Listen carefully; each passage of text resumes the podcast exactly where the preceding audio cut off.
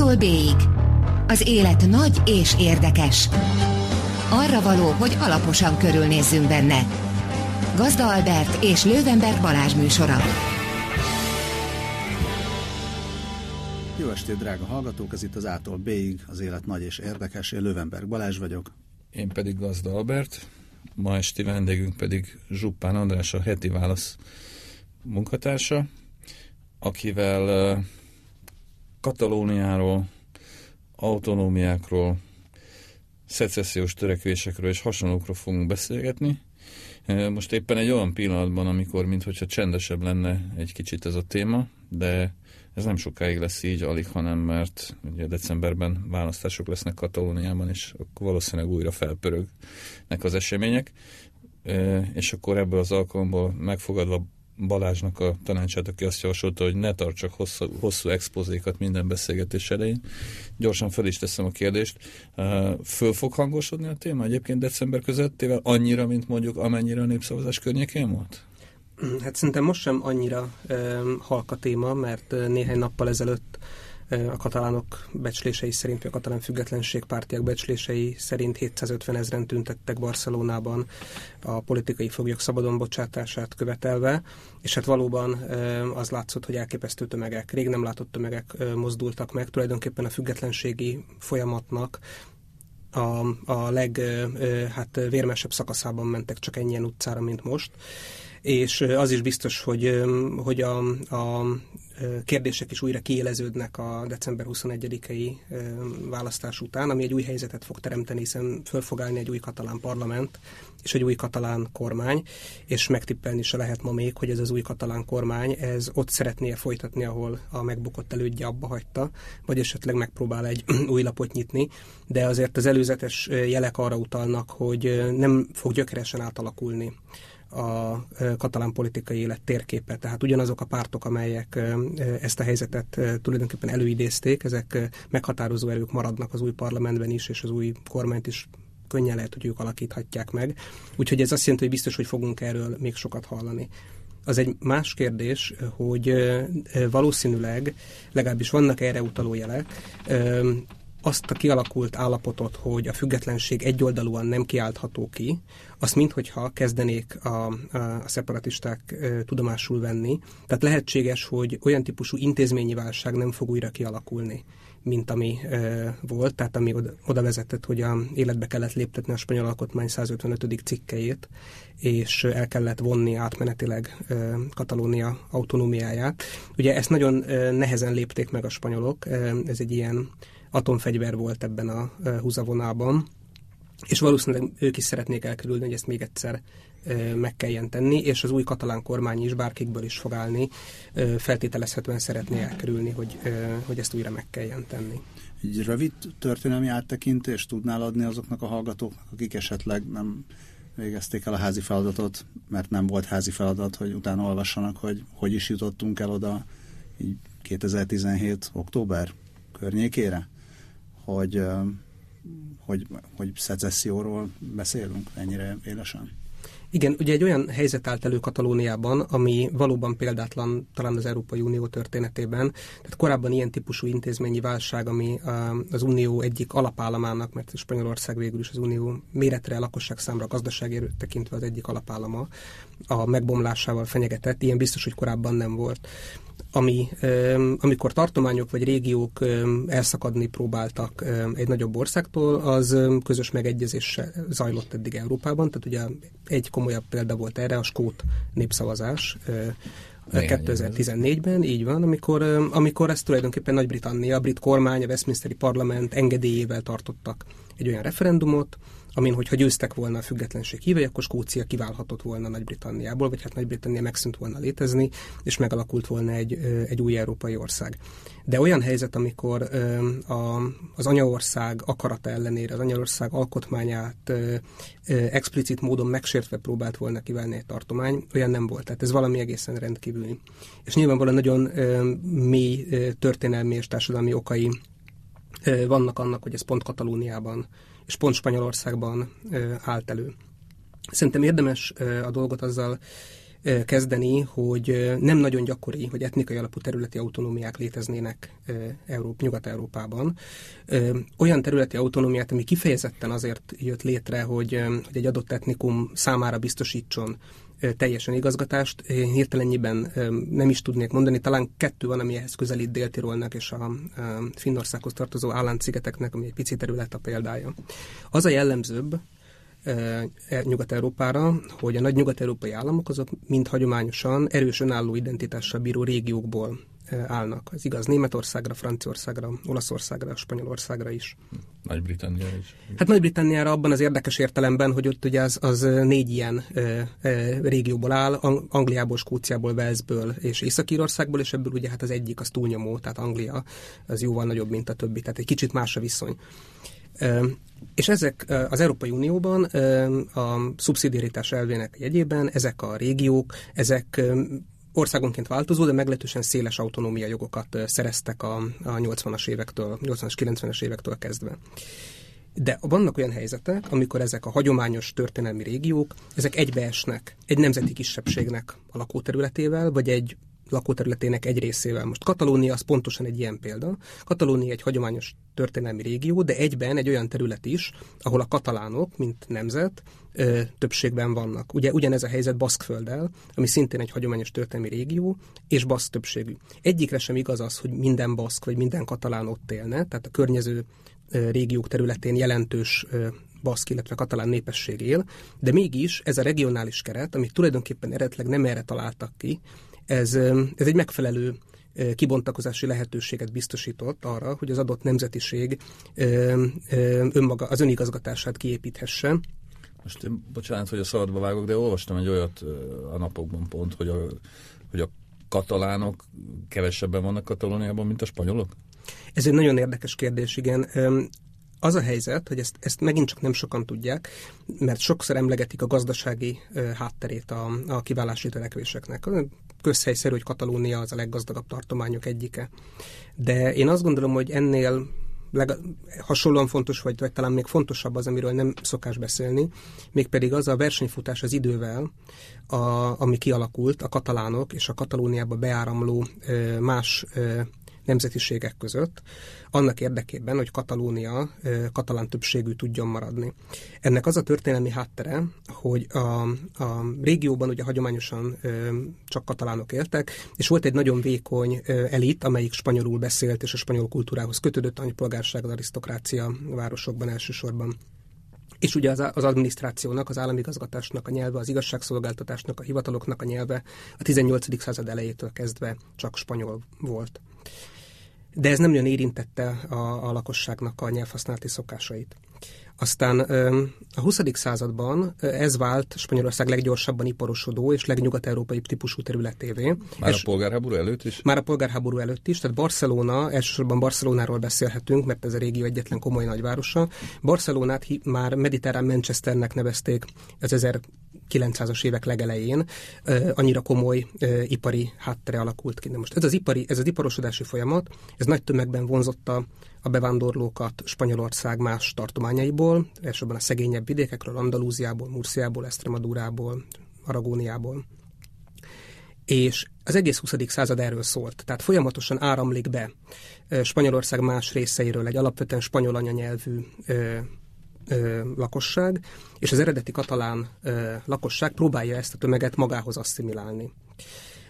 Ebben nagyon sokáig ugye semmilyen eszközzel nem rendelkezett, mert a, a frankó diktatúra időszakában a katalán nyelv nek még a használata is be volt tiltva, nem hogy az oktatásban vagy az adminisztrációban használni lehetett volna.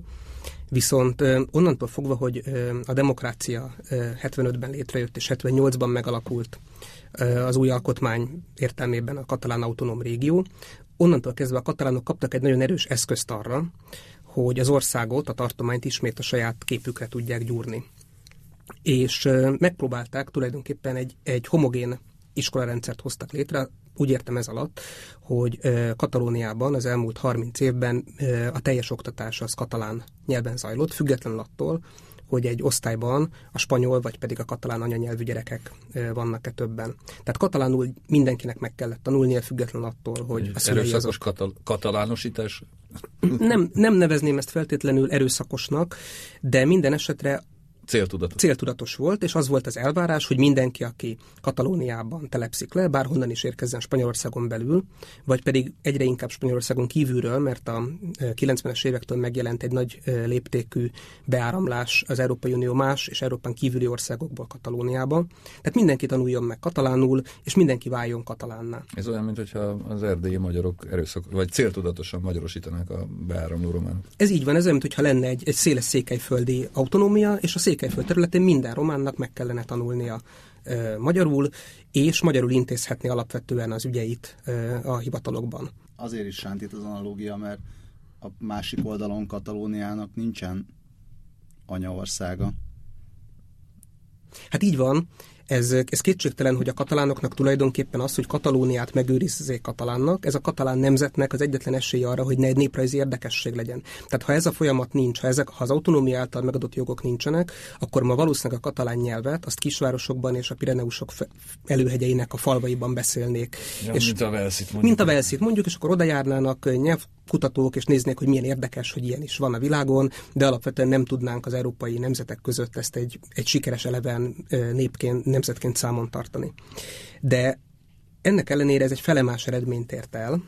Most a legfrissebb ö, nyelvi cenzus szerint, mert Katalóniában négy évente nyelvi cenzust rendeznek, ahol megpróbálják felmérni, hogy a lakosságnak a nyelvhasználati szokásai milyenek. Ez egy nagyon bonyolult kérdés, de úgy látszik, hogy még mindig a spanyol anyanyelvet a hétköznapokban a spanyol nyelve, anyanyelvet használók vannak ö, többségben, enyhe többségben, tehát egy olyan 55-45 arányban körülbelül, bár a pontos számokra most nem emlékszem meg, ezek azért változnak is évről évre. Ö, területileg is nagyok a különbségek, tehát alapvetően a spanyol, a spanyol te mindennapokban használók, azok Barcelonában összpontosulnak, és vidéken a katalán az teljesen egyeduralkodó. Ez nyilván következik abból, hogy a bevándorlók is jó részt Barcelonában telepednek le.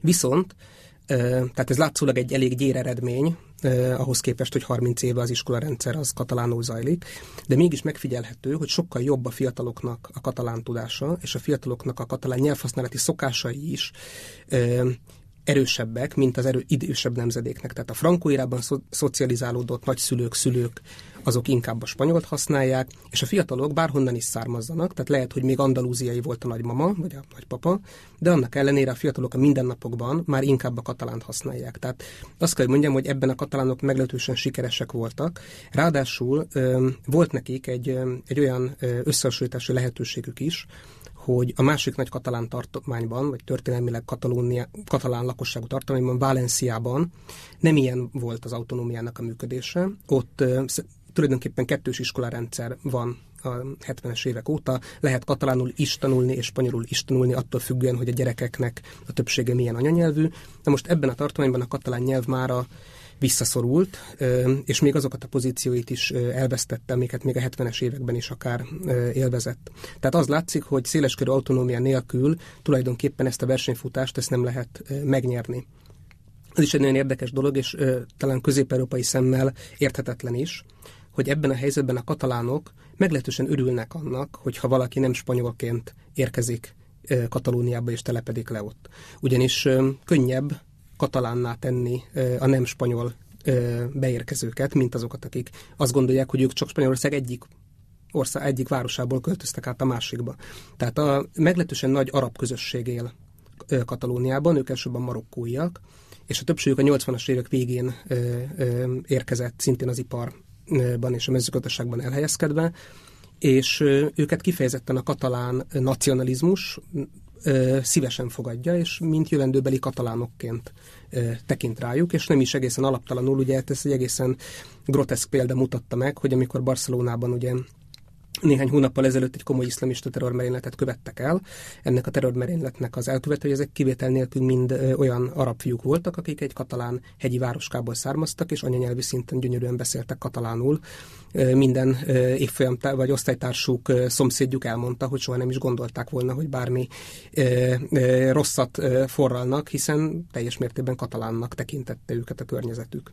De gondolom nem azt mondták a többiek, hogy semmi baj, akkor lényeg, hogy nem spanyolok voltak. Hanem, tehát, hogy azért... Nem, ez egy, ez egy érzület, hogy, hogy egyszerűen, hogyha bejössz, akkor, akkor legyél te is katalán, és hogy katalán mindenki lehet. Tehát a katalán nacionalizmusnak az egy alap, alapvetése, hogy bárhonnan is érkeztél, ez egy nyitott társadalom, egy nyitott demokratikus hagyományú régió, és itt bárki katalánná válhat. Csak tanulja meg a nyelvet, mint minden kis népnek, a katalánok is ugye a nyelvükben élnek, tehát gyakorlatilag az a katalán, aki katalánul beszél. Most, hogyha egy lényegében arról beszélünk, hogy van egy tökéletesen sikeres modell, minden tekintetben sikeres, kulturálisan sikeres, gazdaságilag is sikeres, mindenhogyan sikeres, akkor mi váltja ki mégis azt, hogy hogy ez, tehát miért, miért kevés? Igen, hát ez, a, ez az igazi alapkérdés ennek a krízisnek valóban, mert hogyha néhány évvel ezelőtt beszélgetünk, akkor, és mondjuk arról töprengünk, hogy az etnikai területi alapú autonómiának milyen példái vannak Nyugat-Európában, akkor biztos, hogy Dél-Tirolt és Katalóniát említettük volna, mint a két legsikeresebb példa, hogy, hogy megoldás nagy történelmi krízisekre, ellentétekre, mélyen gyökerező gyűlöletekre, lám-lám az autonómia az megfelelő megoldást kínál. Hát igen, egy polgárháború, néhány évtized polgárháború, polgárháború utáni. Sok száz éves elnyomás, tényleg hát azért azt lehet látni a katalán nemzettudaton, hogy ez mindig a spanyollal szemben határozta meg magát. És, és mindig Spanyolország része volt. És mindig Spanyolország része volt, igen. És valóban úgy látszott, ugye 81-ben hát alakult meg talán az első ö, katalán autonóm kormány, és egészen a 2000-es évek közepéig ö, ez egy nagyon harmonikusnak tűnő ö, együttélés volt és a 2008-as nagy gazdasági válság volt az, ahol az első igazán komoly repedések ezen a, a modellen elkezdtek jelentkezni. Itt egyszerre több dolog is történt. Az egyik az az volt, hogy ez a nagy gazdasági válság, ez az európai magállamok közül Spanyolországot különösen súlyosan érintette. Néhány évre a munkanélküliség az radikálisan megugrott, a gazdaság először csökkent is, aztán stagnált is, elég jelentős kivándorlás is volt, a fiatalok közül nagyon sokan más nyugat-európában kerestek munkalehetőségeket, tehát ez egy, volt egy komoly ingatlanpiaci lufi, ami kipukkadt, tehát Spanyolországot különösen erősen sújtotta a válság, és ez egyrészt problémákat okozott magában Katalóniában is, tehát a katalánok, akik ahhoz voltak szokva az elmúlt évtizedekben, hogy tulajdonképpen egy töretlen és nagyon gyors ütemű gazdasági fejlődést élnek meg, azt ne felejtsük el, hogy ez a régió, ez azért a 80-as évek elején még alig volt fejlettebb Közép-Európánál, mert Spanyolország egészére gondolok. Ezenből Katalónia persze fejlettebb volt, de azért itt volt egy nagyon komoly gazdasági csoda a demokrácia bevezetését követően. És ez megtört, és ez önmagában is okozott egy traumát. De másrészt azt látták a katalánok, hogy a válság még nagyobb Spanyolország más tartományaiban, elsősorban a vidéki régiókban, és úgy érezték, hogy, hogy egyre nagyobb elvárás nehezedik rájuk, tehát ugye miután a GDP-ből többet termelnek meg, ezért az a, és az a visszaosztási rendszer, ami Spanyolországban működik, miszerint mindenkinek be kell adni a közösbe a, az adókat, és onnan kapja vissza a neki kiosztott mennyiséget. Ez Katalóniára úgy érezték, hogy aránytalanul nagy terhet ró, tehát többet tesznek bele a közösbe, mint amennyit onnan visszakapnak. És hova kerül ez a több? Nyilvánvalóan Andalúziába kerül, nyilvánvalóan Aragóniába kerül azokra a területekre, amik ugye nem is katalánok, tehát amikhez nekik úgymond semmi közük. Ugye Madrid is elmondhatta volna magáról, hiszen Madrid még Katalóniánál is fejlettebb, és nyilván Madrid is sokkal többet tesz bele a közösbe, mint, mint amennyit visszakap belőle, de mégis azért egy ország, egy nemzeten belül kevésbé merülnek fel ezek a kérdések. Ugye hát mi sem beszélünk arról, hogy de milyen fölháborító, hogy borsodott budapesti adóból kell folyamatosan támogatni, mert természetesnek veszük ez egy, egy ország, ahol a szegényebb részeit a gazdagabb részeknek... egy free, free Budapest. Lehetne egy free Budapest, de ugye nem vennénk komolyan. De amikor van egy ilyen ö, válság, van egy gazdasági válság, van egy ilyen fölismerés, hogy többet adunk bele a közösbe, mint amennyit visszakapunk bele, és mindez találkozik egy, egy nemzeti különbséggel, hogy mi egy másik nemzethez tartozunk tulajdonképpen, katalánok vagyunk, és nem is spanyolok, és találkozik mindenféle történelmi traumának az emlékével, az bizony már egy, egy, egy anyag, ami be tud robbanni. Ez az egyik dolog. A másik dolog, hogy a spanyolok, a spanyol kormány, és itt elsősorban a spanyol alkotmánybíróságról kell beszélni majd egy idő után erről a jobb közép spanyol kormányról, ami ma is hatalmon van. Rendkívül mereven viszonyult minden olyan kísérlethez, ami a katalán autonómia további szélesítését célozta. Tehát a katalánok valahogy úgy képzelték el a helyzetüket, hogy ö, ez az autonómia, ez nem az elérhető csúcs és a legtöbb, ami... Mi, milyen téren szerettek volna szélesíteni? Hát itt több, több ilyen konfliktuspont volt. Az egyik egy erősen szimbolikus. A 2000-es évek közepén módosították a katalán autonómia statútumot. A katalán parlament elfogadott egy új autonómia statutumot, ami ráadásul megelőzte az akkor még szociális spanyol kormányjal egy hosszú egyeztetés, rá, rá is bólintottak, tehát úgy tűnt, hogy ez egy konszenzusos módosítás lesz, amiben a katalánokat önálló nemzetként definiálták volna. Na most ezt a spanyol alkotmánybíróság elmeszelte, arra hivatkozó, hogy a spanyol alkotmány csak spanyol nemzetet ismer. Ez egy súlyos szimbolikus pont volt. Voltak más konkrét törvények, amiket folyamatosan a spanyol alkotmánybíróság, és utána ezt a spanyol jobbközép kormány beadványaira reagálva visszadobott. Tehát olyanokra gondolok például itt, mint a, frackingnek nevezett technológia, ez a palagáz kitermelés technológiának a betiltása, akkor egy olyan moratórium, ami nem engedte volna azt, hogy a banki hiteleseket, akik nem tudják fizetni a banki teléket, kilakoltassák a lakásaikból, ez Barcelonában érintett volna sokakat. Tehát ezek nem voltak olyan úgymond nagy ügyek, amik alapvetően újra definiálták volna Katalónia helyzetét, de kialakult egy olyan érzés, hogy folyamatosan minden törekvést visszadobnak, ami az autonómiának némi szélesítésével jár. Ugye, hát mint... illetve, illetve ugye e pont ezek a kérdések, ugye az energia, akkor ugye a hitelek, ugye a bankok kérdései, ezek azért mind-mind olyan területek, amik, hogyha valóban arról lenne szó, hogy itt önállóan kell megállni a Katalóniának a saját lábán, akkor ezek mind nagyon fontos kérdések persze, lehetnek. Persze, ezek mind nagyon fontos kérdések, és hát valóban ugye a legfontosabb kérdése, de visszaosztás kérdése volt, tehát a katalán ö, autonóm kormány elsősorban azt szerette volna, és nyilván ez volt a legnagyobb összefeszülési pont, hogyha általában, hogyha ő szedheti be Katalónia területén az adókat, és alapvetően ő is osztja el és használja föl Katalóniában. Tehát, hogyha nem, ez a visszaosztási rendszer, ez megszűnik. Fölmerült egy olyan gondolat is, ezt plurinacionalizmus elvének nevezik a spanyol politikában, hogy elavult a 78-as demokratikus alkotmány, jól ellátta azt a feladatát, hogy átvezesse Spanyolországot a demokráciában. Jó keret volt az első 20-30 évhez, de ö, módosításra szorul, alapvető módosításokra szorul, és föderatív jelleggel kéne átalakulni, tehát alakuljon át Spanyolország, mondjuk Németország vagy Olaszország mintájára szövetségi állammá akár úgy is, a katalánok azt is el tudták volna képzelni, hogy mert nem azonosak a régióknak a az autonómia iránti vágyakozásai. Tehát a bizonyos spanyol vidéki régiók nem nagyon szeretnének több autonómiát annál, mint amivel rendelkeznek. Mások ugye el tudnának képzelni jóval szélesebbet is. A katalánok meg el tudnák azt képzelni, hogy mondjuk három nemzet alkossa a szövetségi Spanyolországot, vagy el tudták volna képzelni, a spanyol, a katalán és a baszk. Tehát akkor ők vágynak olyasmire, amiből a skótok most ki akarnak szállni. Így van, így van. Na most ezt a, ebben nem nagyon találtak partnerekre a spanyol politikában, illetve a, a szélső balosok, vagy a radikális balosok, a Podemos, ami új mozgalomként jelent meg a, a gazdasági válság nyomán a e, 2010 előtti egy-két évben, na, ők az egyedüliek, akik ezt az ászlajukra tűzték, és azt mondták, hogy, hogy ebben mi partnerek lennénk, Spanyolország ilyen értelmű átalakításában. A néppárt, a jobb-közép erők ezt radikálisan elutasítják, tehát azt mondják, hogy szó sem lehet erről. A másik új párt, a szintén jobb-közép Ciudadanos szintén elutasítja, és a szocialisták nagyon sokáig úgy tűnt, és talán ez még most is így tűnik, nem, nem tudják, hogy maguk sem, hogy mit szeretnének. A szocialista pártban van némi fogékonyság arra, hogy alapvető reformok mellé odálljanak, de ö, ö, közben ők is ö, ö, hát egyre riadtabban szemlélték azt, hogy ez a katalán autonómia törekvés, ez, ez hogyan ölt egyre inkább szeparatista jelleget. Ennek volt egy belső logikája. És érdemes megnézni azt, hogy Katalóniában milyen pártok uralják a, a helyi közéletet. A katalán ö, autonómiát talán 20 valahány évig vezette egy olyan jobb polgári párt, aminek a mai leszármazottja ez a TECAT Európai Katalán Párt nevű erő, ami a kormány, az elmúlt két kormányfőt is adta és velük szemben volt ez az ERC-nek nevezett köztársasági mozgalom, ami egy hagyományos nagymúltú, még a polgárháború idejéből származó baloldali párt, aminek mindig is az önállóság, a, tehát a teljes elszakadás volt az ászlajára tűzve, de ők nem tudták Katalóniát kormányozni a, az autonómia évtizedeiben.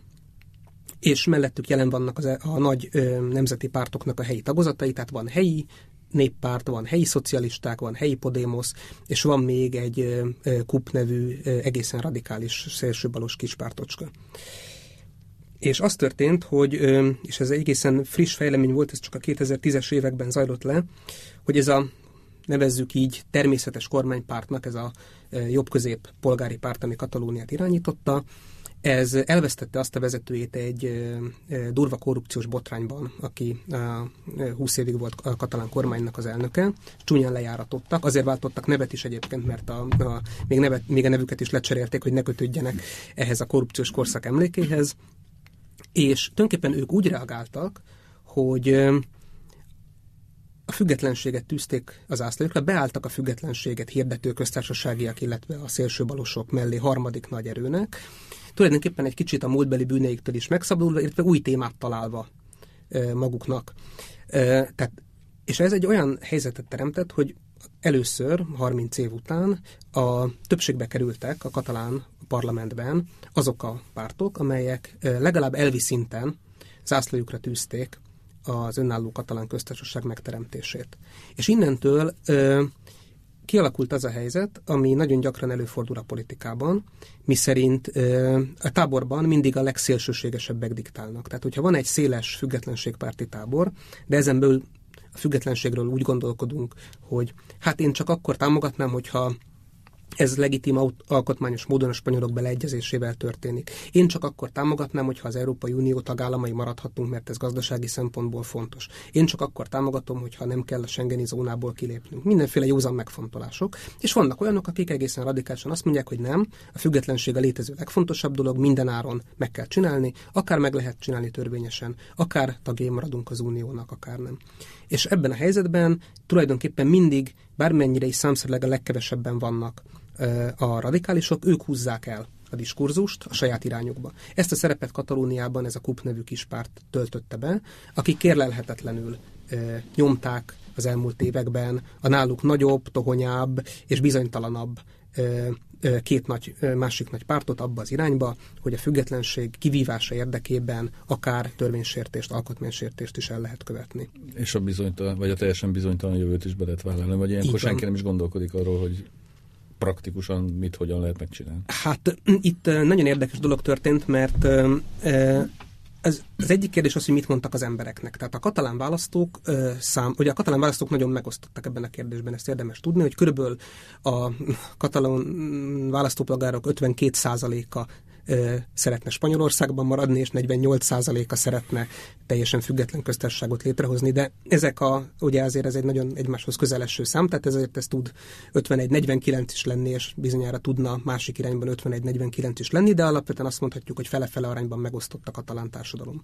Az autonómia szélesítése az egyébként sokkal elfogadottabb, tehát tulajdonképpen azt lehet mondani, hogy a katalánok 80-90%-a a mainál szélesebb autonómiát szeretne, az is, akik egyébként nem válnának le Spanyolországról. Egy gyors mellékkérdés, hogy ez a nagyobb konszenzus, ez egyértelműen a, az ilyen gazdasági autonómia, vagy ez, ez is az identitás? Nem, ennek erős identitás gyökerei is vannak. Tehát Érdekes dolog ez, hogy, hogy ez az erős regionális identitás ez olyan, hogy azok is a hatásai alá kerülnek legkésőbb egy nemzedékkel később, akik egyébként máshonnan érkeztek. Tehát ugye, és akik továbbra is spanyolul beszélnek. És akik spanyolul beszélnek, de ennek ellenére azért ő azt mondja, hogy hát azért én is katalán vagyok. Ugye Skóciában ugyanez megfigyelhető, hogy lehet, hogy valaki ö, ö, 50 évvel ezelőtt települt csak át Manchesterből Edinburghba, de már gyakorlatilag skótnak érzi magát, és valami ilyesmit is van. Tehát az, hogy legyen szélesebb autonómia, az tulajdonképpen minden minden katalán, szinte minden katalán szeretné. De azok, akik a függetlenséget szeretnék, azok is úgy képzelték el a függetlenséget, hogy Európai Uniós országként, euróhasználó országként, Schengen vezet tagjaként. Tehát ez ugye ez a három fő pillér, ami a katalán gazdaság ö, talpon maradásához szükséges lenne. És az ő pártjaik, ez a hm, három függetlenségpárti párt, ez mindig azt mondta nekik, hogy ennek semmi akadálya. Tehát nem kell kilépni az Európai Unióból, nem szorulunk ki az Európai Unióból, eurót használhatunk, Schengeni zóna tagjai maradhatunk. De ezt csak ők mondták, már senki más nem támasztotta alá, vagy nem erősítette meg. Sőt, ráadásul ennél a helyzet még, még egyértelműbb, mert ugye az Európai Uniónak az alapszerződése az kimondja, hogy mely tagállamok alkotják az uniót. Tehát az a helyzet, hogyha valaki a legbékésebb és a legalkotmányosabb módon kiválik, nincs semmi konfliktus, akkor is automatikusan kívül kerül az unión. Láskócia. Láskócia újra föl lehetne persze venni, nyilván ez egy elvi lehetőség lenne, és azt mondták mindig a katalán függetlenségpártiak, hogy higgyétek el, olyan jó indulattal fogunk találkozni majd Európában, hogy bár lehet, hogy egy rövid időre átmenetileg kívül kerülünk az Unión, vissza fognak minket venni. Ez volt az egyik alapvető hazugság vagy csúsztatás, amivel hát a közvélemény sose nézett szembe, a függetlenségpárti közvélemény. A másik ilyen alapvető csúsztatás az az, az volt, nagy kérdés, hogy ezt persze tudták-e, de az volt, hogy a spanyolok tudomásul fogják venni. Tehát, hogy az egyoldalú függetlenség az egy olyan út, ami végig lehet menni, egészen a végsőkig, ki lehet kiáltani a katalán köztársaságot, és lehet, hogy most ugyan a spanyol állam, a spanyol pártok úgy viselkednek, mint akik emiatt neheztelnek, akiknek ez nem tetszik, ezt próbálnak megakadályozni, de a végén, amikor majd szembesülnek a tömegek támogatásával, amikor majd 750 ezer ember az utcára megy, és lengeti az zászlót, amikor majd lesz egy népszavazás, ahol a döntő többség megszavazza a függetlenséget, akkor Spanyolország hát meghátrál, és azt fogja mondani, hogy hát ilyen a demokrácia, mi tudomásul vesszük. Na most ez nagyon nem így történt. Ez, ez tényleg azóta is hát, egy érdekes kérdés lett, hogy vajon elszámolták-e magukat a katalán pártok, vagy pedig, vagy pedig az embereknek nem mondtak, nem mondtak igazat arról, hogy mi várható. Minden esetre tény az, hogy amikor a spanyol állam fölmérte, hogy e, tulajdonképpen itt a, a fennmaradás a tét, mert gyakorlatilag erről van szó, tehát hogyha egy olyan jelentőségű és méretű régió, vagy akár bármilyen terület kiválik egy államból, mint Katalónia, ez egy nemzetállam számára tulajdonképpen egy felbomlás élmény. És amikor ezt tulajdonképpen minden spanyol politikai erő felmérte, akkor beállt egy majdnem teljes konszenzus a szélsőbalosok a Podemos kivételével, az egész spanyol politika azt mondta, hogy nem. Minden létező eszközzel meg fogjuk akadályozni. És ez egy nagyon nagy trauma volt. Erre lehetett számítani egyébként? Most nem a katalánok részéről, hanem mondjuk egy külső szemlélő, aki ért hozzá, és aki végigkövette az eseményeket, az számított, most konkrétan rád gondolok, számított ilyen fellépésre a katalán politika részéről? És itt a, beleértem ebbe a, a népszavazás napjának az erőszakos eseményeit is. Én abszolút számítottam, sőt, a, szerintem az igazi kérdés az volt, mert mert tulajdonképpen ez egy természetes reakció. Tehát csak akkor nem számít erre az ember, hogyha azt gondolja, hogy a nemzetállam, mint olyan, az egy kiüresedett keret, aminek a modern világban semmiféle jelentősége nincs. De ez nem így van. Tehát a nemzetállam addig tűnik kiüresedett keretnek, amíg, amíg nem éri ilyen típusú egzisztenciális kihívás. Abban a pillanatban kiderül róla, hogy működik, kiderül róla, hogy mind hatalom, mind mögött álló, hát érzelmi motiváció tekintetében elképesztően hatékony fellépésre képes és, és itt is ez történt. Az egy, az egy más kérdés, hogy ennél ugye a dolog lehetett volna sokkal rosszabb.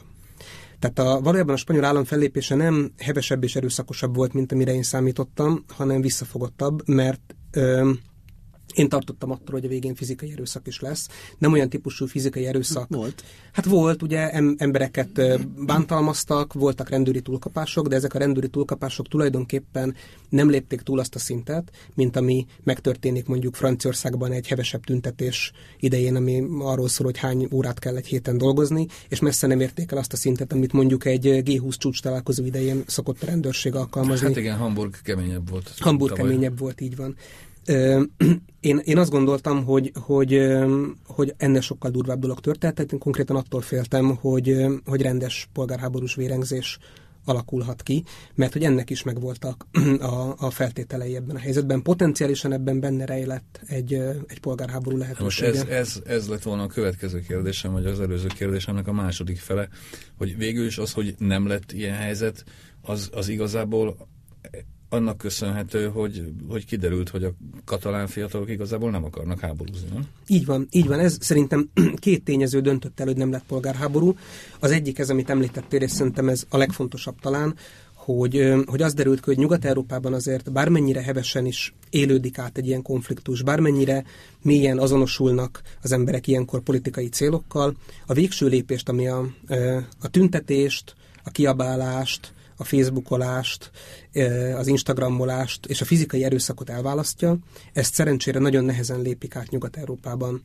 Ez a világ más részén ugye nem így van, ezt látjuk, tehát sajnos mondjuk Afrikában vagy Ázsiában az a természetes, hogyha egy ilyen konfliktus kialakul, vagy egy ennél sokkal kisebb konfliktus kialakul, pillanatokon előkerülnek a fegyverek és dörögni kezdenek.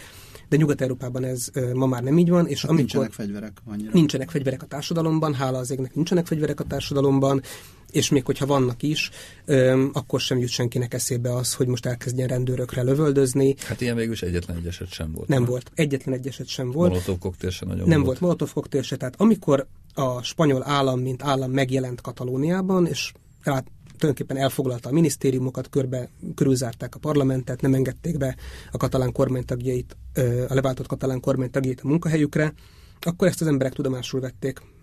Másnap is mindenki engedelmeskedett a rendőrnek, nem ment át a piros lámpán, és csak akkor tüntetett, hogyha erre tulajdonképpen jogszerű lehetősége volt. Innentől fogva nem is volt kérdés az, hogy a 155. cikkely alkalmazható, tehát Katalónia bentartható Spanyolországban, és a függetlenségi nyilatkozat hiába fogadta el a parlament, érvényét vesztette, nem több egy deklaráció, amit senki nem vesz többé komolyan.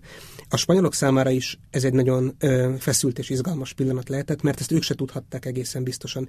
Ez tipikusan olyan dolog, amit csak gyakorlatban derül ki, amikor ők döntöttek a 155. cikke alkalmazásáról, akkor egészen biztosak nem lehettek benne, hogy nem kell fizikai erőszakot alkalmazniuk.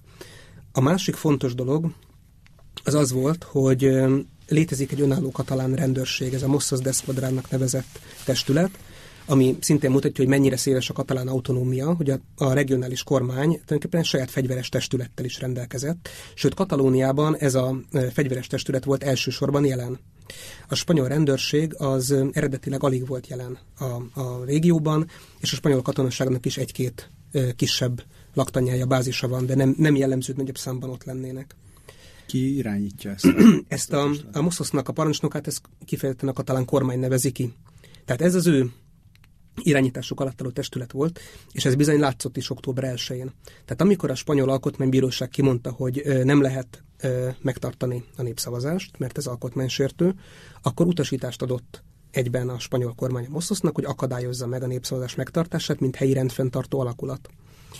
A Mossos nem akadályozta meg, gyakorlatilag passzív maradt úgy látszott, hogy ez a testület, ez bizony inkább engedelmeskedik a katalán kormánynak, mint a spanyolnak. Azok a rendőrök, akik a túlkapásokat is egyébként elkövették, azok már a civil gárdának és a nemzeti rendőrségnek a tagjai voltak, akiket a spanyol kormány épp azért vezényelt Katalóniába, mert sejtette, hogy a Mossos engedelmességével lehetnek bajok. De a Mossos nem is védte meg idéz, idézőjelben, vagy nem idézőjelben, tehát a Mossos nem lépett fel. Nem lépett fel a, a, a népszavazni akarók ellen, így van, teljesen. De nem csak az, hanem nem, mellettük sem. Tehát mellettük nem, sem. nem szegült ellen mondjuk a, a más a, a nemzeti rendőrségnek és a civil gárdának. Hát akkor viszont lett volna tehát ez lett volna, Így van, igen, így van. Na most ugye azért volt egy nagyon éles helyzet, mert ugye ez történt a népszavazás napján, és közeledett ugye az a nap, amikor kikiáltják egy oldalon a függetlenséget, ami a végső eszkalációnak a, a potenciális pillanata. És ebben a helyzet, és ugye azt is bejelentette a, a katalán kormány előre, hogy bármi is történjék, ők többé nem veszik tudomásul a Madridból érkező utasításokat, saját magukat tekintik egy független ország vezetésének, és megtehették volna azt, hogy kivezénylik a Moszosztá minisztériumok és a parlament védelmére, és ebben a helyzetben hát tulajdonképpen csak úgy lehet átvenni az állam irányítását, hogyha a katalán rendőrséggel szemben a spanyol hadsereg vagy a spanyol rendőrség fegyveresen föllép. Tehát ez egy, ez egy nagyon veszélyes szituáció volt. Ezt a spanyolok úgy kívánták megelőzni, illetve tesztelni azt, hogy a Mossos hogy fog viselkedni, hogy a Mossos parancsnokát, akinek a lojalitása a spanyol állam iránt hát erősen kétségesnek látszott, egy időben leváltották a 155. cikkely a bevezetésével. Tehát amikor a 155. cikket bevezették, az azonnal leváltották a Mossos parancsnokát, és kineveztek helyette egy új parancsnokot, akiről lehetett tudni, hogy a, e, várhatóan teljesíti a Spanyolország a Madridból érkező e, parancsokat. És ezt a Mossosnak a leváltott parancsnak a tudomásul vette. Tehát azt mondta, hogy ez egy jogszerű döntés, ő átadja a rendőrség irányítását az új parancsnoknak, sőt, azzal búcsúzott a kollégáitól, hogy kéri, hogy, e, hogy hűségesen és fegyelmezetten hajtsanak végre minden utasítást, ami a feljebb valóiktól érkezik. Ezen a ponton egyébként nagyjából az el is dőlt, hogy, hogy szerencsére lövöldözés és igazán komoly baj nem tud lenni, mert a Mossos innentől fogva a spanyol állam egyik szerveként működött a, a következő napokban. Na most mi lehet a kifutása a dolognak? Tehát most az van, hogy tulajdonképpen a válság legválságosabb része megoldódott, és a december 21-i választások azok tulajdonképpen újra létrehoznak valami fajta státuszkvót, vagy az ottani eredményektől is függ, hogy, hogy újabb olajmennyiség kerül-e a tűzre? Hát ez nagyon erősen függ az eredményektől. Most nem úgy látszik, mintha ez egy konszolidálódó helyzet lenne. Elsősorban azért, amiről még nem beszéltünk, hogy ö, letartóztatták az egykori katalán kormánynak, a megbukott katalán kormánynak nyolc miniszterét és a volt alelnökét, illetve letartóztatási parancs van érvényben a négy miniszter és a volt kormányelnök Carles Puigdemont ellen, akik Brüsszelbe menekültek. Erre miért volt szükség? Ennek ez őket ugye politikai foglyoknak nevezi a függetlenségpárti katalán média, az újságok, a közvélemény, a tüntetők, akik a kiszabadításukért küzdenek. A helyzet nem ez, az a helyzet, hogy a, ők el, valószínűleg elkövették mindazokat a bűncselekményeket, amiket, amikért eljárás alatt állnak, ugyanis a spanyol alkotmány ö, előírásaival szöges ellentétben függetlenségi népszavazást rendeztek, majd kikiáltották a régió függetlenségét. Ez azt, erre konkrét paragrafusok vonatkoznak a spanyol büntető törvénykönyvben, hogy mi történik akkor, hogyha ha valaki ilyet csinál. Ez az endülésnek, az államellenes bűncselekménynek, illetve a, a közvagyon hűtlen kezelésének a kategóriája. Az utóbbi azért, mert közpénzből rendezték meg az alkotmánysértő népszavazást. Ezek az, hogy ráadásul ezek a bűncselekmények, ezek elkövetődnek, ezt ők mindig tudták az adott pillanatban. Tehát nem úgy követték el ezeket a bűncselekményeket, hogy nem volt erről információjuk, mindig megkapták időben a figyelmeztetést előre, hogy a következő lépés megtétele ez azt jelenti, hogy zendülést követtek el, és ők minden egyes alkalommal azt mondták, hogy ők ezt, ez, ezzel nem foglalkoznak, ez őket nem érdekli, mert nekik demokratikus felhatalmazásuk van, és végig mennek ezen az úton. Most ennek az útnak a logikus végállomása sajnos a börtön, és nagyon komoly büntetési tételekkel. Tehát ezek, ugye miután minden állam életében az államellenes bűncselekmény az a, leg, az a legsúlyosabb bünteté, bűncselekmények egyike, erre ilyen 25-30 éveket adnak akár mennyire is furcsának tűnik ez, és megint csak arról van szó, hogy egy olyan békés nyugat-európai európai világban élünk, ahol nem találkozunk ilyen helyzettel, hogy valakire ilyen paragrafust alkalmaznának. Tehát, vagy csak egészen extrém esetekben. Tehát, hogyha valaki fegyveres összeesküvést sző ugye a demokrácia megbuktatására, akkor azt mondjuk, hogy hát igen, hát persze ő megérdemli a 30 évet. Nem találkozunk azzal a helyzettel, de bizony ez is egy ilyen helyzet, mikor valaki úgy akar egy államot tulajdonképpen felbomlasztani, hogy annak az intézményeit, annak az egyik intézményét, adott esetben a katalán regionális autonómiát használja föl az adott állam felbomlasztására. De bizony az államellenes bűncselekmény ettől még ugyanúgy elkövetődik, akkor is, hogyha egyébként ezt e, e, kedves arcú nyelvészhölgyek követik el, mint a katalán parlament elnöke, vagy kicsit össze-vissza beszélő újságírók, mint Carles Puigdemont kormányelnök. Ettől ez a helyzet még fennáll. Na most nem nem a spanyol tar- kormány tartóztatta le őket, éppen ezért a spanyol kormány el sem engedheti őket. Őket Carmen Lamela bírónő ö, helyezte előzetes ö, ö, letartóztatásba, mégpedig pontosan azért, mert úgy ítélte meg a bírónő, hogy négy-öt társuk elszökött az igazságszolgáltatásról Belgiumba, tehát fönnáll a szökés kockázata, illetve e, e, hát az a e, helyzet is fönnáll, hogy tudatosan követték el a bűncselekményeiket, és e, volna esélye folytatásra. Tehát e, miután fennen hangoztatták, hogy ők nem veszik tudomásul a 155. cikkely bevezetését, ezzel tulajdonképpen ők maguk mondták, hogy szeretnék folytatni ezeknek a bűncselekményeknek az elkövetését, márpedig ha a bűnismétlés veszélye fönnáll, akkor ugye mindig előzetes beszokás az embert helyezni. A helyzet az, hogy őket jelen pillanatban az előzetesből kizárólag Carmen Lamela bírónő engedhetné el, és arra pedig, hogy mi lesz majd a, a jogi folyamatnak a vége, hogy az igazságszolgáltatás őket hány évre ítéli, milyen mentőkörülményeket talál, ezt megjósolni sem nagyon érdemes, de erre a spanyol államnak azért, vagy a spanyol kormánynak nincs ráhatása, mert Spanyolország jogállam. Tehát nem irányítja a spanyol bíróságot a spanyol kormány. Hogyha Mariano Rajoy miniszterelnök a létező legjobb indulatú próbálna lenni, és minden létező módon kedvezni próbálna a katalánok, a katalán függetlenségieknek, akkor sem engedhetné szabadon, mert nincs erre jogköre. Sőt, valószínű, hogy Mariano Rajoynak és a spanyol politikusoknak egyáltalán nem kellemes ez a mostani állapot. Ugyanis a, mindezt, amit én itt az előbb elmondtam, ezt természetesen az emberek nem fogják tudomásul venni, ők annyit érzékelnek ebből, hogy a politikusainkat elvitték börtönbe, és engedjék el őket és éppen ezért most, ezekben a hetekben a katalán függetlenségiek ismét radikalizálódnak, ismét egyre erősebb sérelmi logika szerint zajlanak az események, sőt, még a katalán közvéleménynek az a része is, amelyik eredetileg nem támogatta az egyoldalú függetlenség kiáltását, de egyébként híve lenne a széles autonómiának, közülük is igen sokan érezhetik magukat súlyosan megsértve, emiatt az eljárás miatt, és feltételezhető, hogy olyan pártokra fognak szavazni, akik hát a politikai foglyok elengedését vagy kiszabadítását tűzik zászlójukra. Ezek a pártok pedig ismét csak az a három függetlenségi párt, amelyek a mostani helyzetet előállították, tehát minden esély megvan rá, hogy december 21-én ugyanazok az erők alakítsanak kormányt, akik eddig kormányon voltak. Csak nem ugyanazokkal a személyekkel, hogy ők börtönbe ülnek, vagy részben ugyanazokkal? Részben ugyanazokkal a személyekkel, mert ők nem úgy ülnek börtönben, hogy el vannak ítélve, ők előzetesben vannak, vagy mondjuk Puigdemont elnök, ő még előzetesben sincs, ő Belgiumban egy kiadatási eljárásnak az alanya. Ez azt jelenti, hogy tulajdonképpen ők indulhatnak egyéni képviselőként, ott lehetnek a pártlistákon, és adott esetben még az az abszurdum is előállhat, hogy ismét olyan elnöke lesz a katalán kormánynak, aki vagy egy spanyol börtönben tartózkodik éppen, vagy Belgiumban várja, hogy átadják a spanyol hatóságoknak, ami egy teljes nonsens, és akkor hát igen, igen nehezen látszik a kiút a helyzetből. Ki fogja kikiáltani a függetlenséget megint? De...